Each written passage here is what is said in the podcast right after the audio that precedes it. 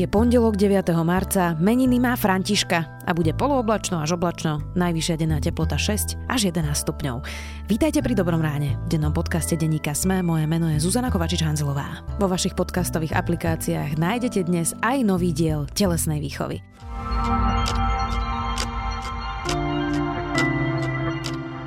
A teraz poďme na krátky prehľad správ. Na Slovensku potvrdili výskyt koronavírusu, svetu hrozí pandémia a odporúčania zdravotníkov sú jednoznačné. Často a dôsledne si umývajte ruky a nedotýkajte sa tváre, aby ste si na ňu neprenášali škodlivé mikróby. A hlavne nepanikárte.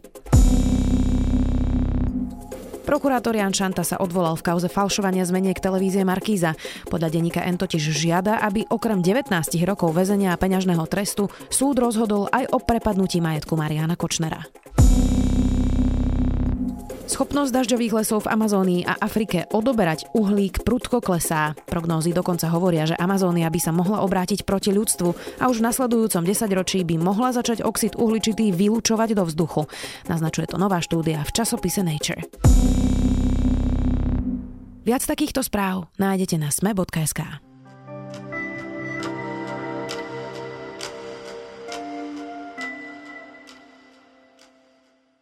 Igor Matovič prišiel s nápadom, aby ministerstva kontrolovali investigatívni novinári. Za 10 miliónov eur ročne by chcel podľa jeho slov stovky investigatívcov, ako bol Ján Kuciak, ktorí by kontrolovali korupciu na ministerstvách.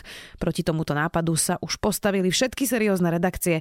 K fondu sa zatiaľ prihlásil len konšpiračný časopis Zemavek Tibora Rostasa. Čo si o tom myslí skutočný investigatívny novinár Adam Valček, odpovieme v dnešnom Dobrom ráne. Štvrtý spôsob, ako by sme chceli teda zabezpečiť verejnú kontrolu narábania s verejnými zdrojmi, je vlastne zriadenie fondu na podporu investigatívnej žurnalistiky, aby namiesto desiatých investigatívnych žurnalistov sme po celom Slovensku mali postupne možno 100-200 kvalitných investigatívnych žurnalistov aby si pozerať na prsty miestnym, možno politikom, miestnym úradníkom, niekde aj v tých chudobnejších regiónoch mohli dovoliť aj redakcie, ktoré inak e, nevedia zaplatiť kvalitnú investigatívu. Adam, keď si počul prvýkrát tento nápad Igora Matoviča, čo, čo ti najprv napadlo ako prvé úplne? Presne takto priblúbil som sa usmieval, ako sa usmievam teraz, keď som si to, keď som si to prvýkrát prečítal. No a pomyslel si si, že čo to je vtip, alebo vážne, alebo ako? Bol som tak ticho a stále som premyšľal. Vlastne stále nad tým premyšľam, lebo to najšokujúcejšie na tom je asi tá hodnota toho fondu, ktorá ťa v tom prvom momente odzbrojí. Že akože veľa. Je to strašne veľa peňazí. Čitatelia a poslucháči mi vyčítajú, že teda som na sociálnej siete kritizoval tento nápad, ale ja som teda považujem tú svoju kritiku za konštruktívnu. A pripomínajú mi, že vlastne Miroslav Beblavý e, prišiel s veľmi podobným návrhom z opozície a vtedy vlastne médiá ho nekritizovali, no dve také, alebo tri rozmery. Poprvé Miroslav Beblavý s tým prišiel z opozície, čiže nikdy sa to nestalo nejaké predmetom nejakej serióznej kritiky, pretože všetci sme predpokladali, že to neprejde, keďže to išlo z opozície. Ten druhý podstatnejší bol, že Miroslav Beblavý mal ten fond ako súčasť, myslím, že 6 alebo 7 odrážkovej e, reformy novinárskej, kde vlastne prvých 5 alebo teda 6 bodov bola novela infozákona, novela tlačového zákona, novela občianského zákonníka, až úplne naposledy bol tento fond. No a ten tretí rozmer je, že navrhoval milión eur. Prečo to je dôležité? Keď milión eur rozdeliš medzi viaceré redakcie, tak viac menej tá suma zásadne nemusí ovplyvniť zdravú súťaž na trhu. Keď 10 miliónov eur ročne rozdeliš na mediálny trh, tak to môže ovplyvniť zdravú súťaž na trhu. Pre predstavu čitateľov v priemernom plate čistom 900 eur na novinára v čistom, to vychádza asi na nejakých 500 ľudí a v čistom plate je zhruba 1500 eur, ale to je dôležitá poznámka, že 1500 eur v čistom medzi novinármi zarába len niekoľko z nich. To je 300 novinárov tí ľudia tu jednoducho nie sú a ani tu nebudú. Druhá vec je, že tých 10 miliónov eur je taká veľká suma, že za to sa dajú nakupovať médiá. že, že si vieš kúpiť noviny za to. Že za 6 miliónov eur si viete kúpiť proste podiel vo veľkom vydavateľstve. Mm-hmm. No dobre, to sme rozobrali sumu, ale teraz principiálne, principiálne ten nápad, že v podstate budúci premiér, ktorý má k dispozícii Sisku, Vosku, máme tu predsa políciu, máme tu prokuratúru, súdy, sú tu analytické jednotky, rôzni kontrolóri, finančná správa, tak on hovorí, že tá zodpovednosť bude kontroly korupcie na investigatívnych novinárov. Toto samo o sebe predsa je trochu čudné, nie? A to, toto je podľa mňa, že zatiaľ najkorektnejší popis toho problému, ktorý som počul za 3 dní, čo si teraz povedala. Lebo problém sám o sebe nemusí byť v tom fonde. Fond na podporu investigatívnej žurnalistiky majú v Holandsku, vo Francúzsku, myslím, že aj v Škandinávii. Problém je ten kontext, ktorý mu Igor Matovič dal. Čiže on hovorí, že ja zriadím fond a vy ma novinári budete kontrolovať a keď ho náhodou neukontrolujeme, tak to znamená, že mu dávame potvrdenie, že je transparentný. No to tak nie je. My, Marek Vagovič to hovorí, že my nemôžeme byť tým figovým listom a to tak je, že my nemôžeme byť tou poslednou inštanciou, ktorá keď si niečo nevšimne, tak je to v poriadku. Už len z princípu ňou nemôžeme byť, pretože nemáme také prostriedky ako Slovenská informačná služba alebo polícia. My nemôžeme niekoho len tak odpočúvať. Alebo si pozrieť jeho účty. Alebo si pozrieť jeho účty. Čiže toto je, toto je na tom nápade, ten kontext je na tom nápade principiálne zlý a samotný fond, no o ňom treba ďalej diskutovať, že čo to je, pretože o, o tom fungovaní toho fondu momentálne nič nevieme. A podstatné teda je, že dá sa novinár, investigatívna žurnalistika sa dá povzniesť e, na vyšší level z pohľadu štátu nie tým, že, že sa uvoľní veľký objem peňazí, ale aj zmenou politík, to znamená novelou infozákona, e, dodržiavaním toho infozákona, zrýchlením napríklad e, súdneho konania. Aby sme to vysvetlili, um, Aké sú dnes problémy s infozákonom? Teda, pretože bežný občan si myslí, že ty pošloš infožiadosť a väčšinou ti odpovedia, len že ono to tak vôbec nefunguje. Ty máš skúsenosti s infozákonom rôzne, niekedy ti niečo poslali a niekedy absolútne nie. Odvíja sa to, že čím horší problém, tým menej ti chcú povedať cez infozákon? Áno, v zásade sa to odvíja tak, že čím, že v momente, keď je z tej otázky alebo z tej žiadosti cítiť uh, citlivý problém alebo politicky citlivý problém alebo nejakú kauzu, tak ochota odpovedať sa uh, znižuje.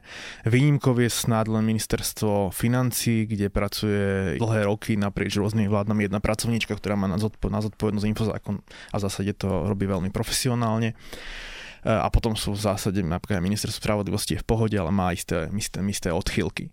Povedzme si tri príklady. Najikonickejší príklad je kontrola polície prostredníctvom infozákona. Keď napríklad podá, zoberme si to na Igorovi Matovičovi, keď Igor Matovič podal za predchádzajúcej vlády nejaké trestné oznámenie a to trestné oznámenie bolo odmietnuté, tak my sme sa ako verejnosť nedoz, nemohli dozvedieť dôvody a do dneska sa nemôžeme dozvedieť oficiálne dôvody odmietnutia toho, e, toho trestného oznámenia, pretože uznesenie podľa paragrafu 197, to je jedno proste uznesenie podľa trestného poriadku, ktoré, ktorým sa odmieta to trestné e, oznámenie, sa nesprístupne podľa infozákona. V minulosti to tak nebolo, bolo, to, bolo to ustanovenie zo infozákona odobraté, my ako novinári, ale aj aktivisti žiadajú proste ho tam e, vrátiť. Ďalší problém, veľký globálny, sú štátne podniky, verejné podniky.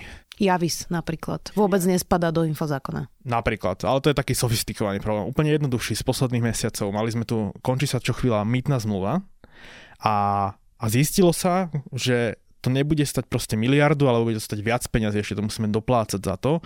A Skytol povedal, že to je obchodné tajomstvo. Ja som na to reagoval, že s volom sa musel zraziť ten Skytol, lebo to sa týka štátnych peňazí a je judikatúra bohatá na to, že tam sa obchodné tajomstvo neuplatňuje a napriek tomuto ministerstvo dopravy e, Arpa Deršek proste utajoval len tak, NDSK akože že v pohode a na to je judikatúra. Tam netreba ani zmeniť proste e, infozákon, len ho dodržiavať. Ďalší problém je napríklad faktúry a objednávky.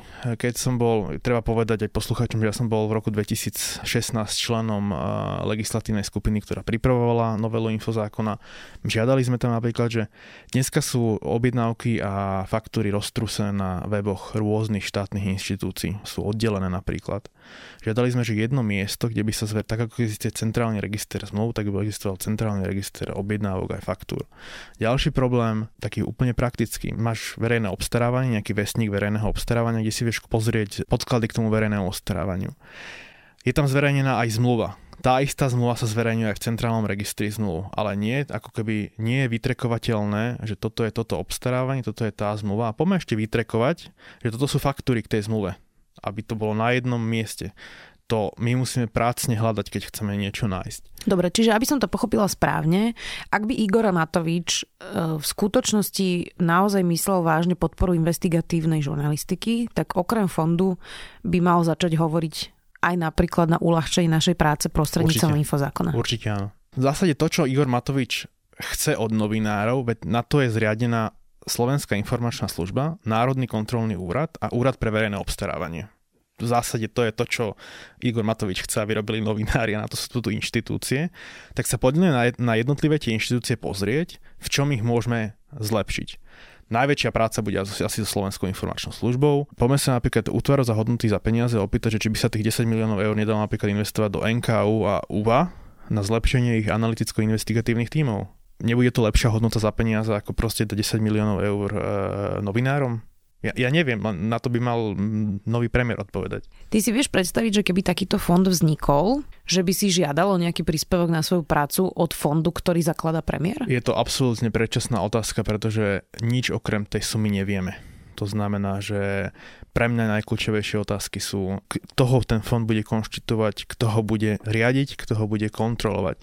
Či pôjde o dotácie alebo návratné pôžičky. Ako bude tento fond mať vysporiadané napríklad pravidla štátnej pomoci, lebo sa bavíme o takých sumách, že na jedného príjimateľa môže to byť považované za štátnu pomoc.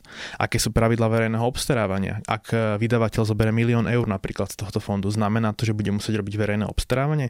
Znamená to, že my budeme sa musieť napríklad priznať e, tomu fondu, to nebude asi nejaký štátny nominant, že chcem si skúpiť skrytú kameru, lebo som, chcem si nahrať Igora Matoviča ako žiada úplatok. Teraz ako preháňa ad absurdum, ale budem to musieť reportovať nejakému fondu alebo nejakému proste človeku v tom fonde to je ako veľa, veľa nezodpovedaných otázok, ale zdôrazňujem, podobné fondy štátne na podporu novinárčiny existujú v iných krajinách a, a fungujú, čiže si treba počkať na, na tie konkrétne pravidla. A, a jedným dýchom dodám, že ak chce teda vláda ekonomicky podporovať novinárov, je to možné aj iným spôsobom ako fondom. A teda znížením DPH a podobne, hej? Znížením DPH, eh, reformou literárneho fondu a zrušením 2% odvodu, odpočtami napríklad. Bavíme sa primárne akože o printoch, lebo robíme momentálne v printovom vydavateľstve. Napríklad super odpočtom na vývoj a výskum, to sa týka napríklad aj digitálnych vydavateľstiev, pretože oni vyvíjajú drahé softvéry, redakčné systémy, alebo flexibilnejšími odpočtami drahej techniky, to sa týka napríklad rozhlasov a televízií, pretože prenosové auto napríklad stojí stovky tisíc eur. Myslím, že aj milión to bolo, alebo dva už. Podľa toho, či nakupuje štát, RTVS alebo, alebo súkromná televízia. Uh, ale áno, je to proste, vysielacia technika je drahá. A teda v neposlednom rade možno by sme mohli aspoň začať tým, že aj ministri by komunikovali štandardne s médiami, nie? Áno, Áno, ale to zase ja teda tajne verím, že táto vláda priniesie nejakú inú kultúru komunikácie. To ešte uvidíme. Tebe to príde, Adam, tak, aj keď viem, že nechceš to úplne hodnotiť, ale príde ti to tak, že toto bola nejaká ľúbivá myšlienka, ktorá napadla Igorovi Matovičovi ráno v sprche a, a proste teraz ju nejako rozvíja a sám to vlastne ešte nemá domyslené? Mám také tri špekulácie, čo za tým môže byť. E, prvá je naozaj také, že on to myslí úprimne, to znamená, že vníma ten odkaz Jana Kuciaka a toto je proste prvá myšlienka, ktorá ho napadla. Druhá myšlienka je taká menej pozitívna k nemu a vychádza z toho, aké reakcie som ja dostal asi od voličov Olano na ten svoj kritický príspevok. A v zásade mnohí z nich hovoria, že my sme vlastne celkom nevďační, lebo vlastne odmietame rovno tých 10 miliónov eur. Ale to je také nepochopenie novinárskej práce, nie? Je to nepochopenie novinárskej práce, ale hlavne ako ja nemám pocit, že e, ja nie som úplne nadstavený a priori proti tomu fondu. Ja hovorím naozaj, že funguje to aj v zahraničí, len taká konštruktívna kritika, že treba sa posunúť ďalej. Ale teda napadlo aj, či nie je naozaj ako keby účelom toho, že proste vypustí nejaký balónik, aby rovno hneď na začiatok toho mandátu ako keby definoval svoj vzťah medzi ním a novinármi, lebo teraz vlastne unisono vlastne všetky redakcie e, odmietajú ten fond. Nemyslím si, že ale toto sedí, lebo naozaj si skôr myslím, teda keď bol v opozícii, tak mal skôr to, ako hovoril Janovi Kuciaka, ako sa zúčastňoval tých protestov, tak skôr to hovorí o tom, že, má, že to myslí vážne. No, ako je to ťažké, ale len špekulujem. No. Ty vidíš takú analogiu, ja som si totiž to pri tomto spomenula, mm, a teraz nechcem samozrejme porovnávať motivácie, ale po vražde Jana Kuciaka vlastne Tibor Gašpar s Robertom Kaliňákom vymysleli takú kľúčku, že ako keby prizvali aktuality do vyšetrovacieho týmu A vtedy hovorili, že veď vy teda budete kontrolovať ten tým, aby to bolo všetko v poriadku a aktuality potom hovorili, že v žiadnom týme vlastne nie sú a nič nevidia a vôbec nebudú že ako keby zakrývať, že či je to vyšetrovanie štandardné alebo nie. Trošku ti to pripomenulo túto situáciu? To, to, isté. A vlastne a to je ten škodlivý kontext, že opäť na tom fonde by nemuselo byť nič zlé, ale on nemá ten kontext, ktorý mu Igor, Matovič chce dať, že aj keď ten fond zriadí, a budú z neho náhodou čerpať novinári, tak to neznamená, že keď novinári na niečo neprídu, tak sa to nestalo. Ak novinári nebudú vedieť preukázať napríklad nejaký korupčný prvok na nejakom tendri, to neznamená, že to approvely, že to, že to je OK, hej, že na to sú tu iné inštitúcie, ktoré to majú, majú, majú robiť. A tie inštitúcie to aj robia, hej, že napríklad zoberme si výročnú správ, výročné správy Slovenskej informačnej služby, veď tá informačná služba v nich píše, v tých dostupných správach, že zaznamenáva manipulácie s verejnými obstarávaniami, zaznamenáva manipulácie s pridelovaním eurofondov. V utajovaných správach sú aj názvy firiem, schémy, ako to robia a nič sa s tým nedie. Ja som si spomenula teraz, uh, vlastne krátko pred voľbami bol článok, myslím si, že v denníku E, o karteli strávnych lístkov, alebo teda firiem so strávnymi lístkami. Ja som si čítala vlastne ten príbeh, že oni to odhalili v rámci kontroly, kde v počítači v nejakom fajli našli úplne takú krátku formulku, ktorá ako keby určovala, že koľko dajú ponuku štátu. A to teda v živote by podľa mňa na to nikto neprišiel, pretože sa hrabali v počítačoch, kde našli prosto nejakú jednu správu malú, ktorá sa odosielala a tak objavili ten kartel. To je absolútne nemožné pre novinára, nie? Áno, už len nemožné v tom, že eh, ale je to samozrejme odborne diskutovaná otázka, do akej miery môže byť protimonopolný úrad invazívny. A jedným z tých podnetov na odbornú diskusiu bol aj mliečný kartel a stravenkový kartel. A my to robiť nemôžeme. Navyše sme drvivou väčšinou závislí na nejakom zdroji zvnútra. Áno. Čiže ak nie je, tak nezistíme korupciu. Áno, a, ak vlastne. nie je, a dokonca, že ak nie je dôveryhodný, tak je to oveľa náročnejšie, lebo zvyčajne to oberovanie funguje tak, že ak je zdroj zvnútra, je dôveryhodný, tak sa nás to vie posunúť ďalej, ale snažíme sa to overiť ešte aj inými prostriedkami, tú informáciu. Tak to uzavrime. Ty teda hovoríš, že a priori nehovoríš nie, ale chcel by si vidieť vlastne detaily. K fondu a priori hovorím nie, chcem vidieť detaily, ale ten kontext odmietam. Tak ako si to pomenoval, ten kontext nie je korektný a nie je korektné vytvárať pocit, že ten fond bude slúžiť na kontrolu vlády a to, čo ten fond e, neodkontroluje, tak to je automaticky v poriadku tak si na to počkáme, uvidíme, aké budú detaily a potom ťa tu znova privítame. Dnes tu bol investigatívny reporter denníka Sme. Adam Valček, vďaka.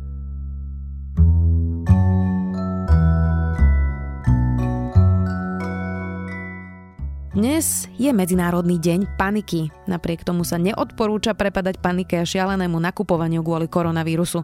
Nenakupujte zbytočné zásoby ani lieky a správajte sa radšej zodpovedne. Umývajte si ruky a ak máte príznaky, zostaňte doma.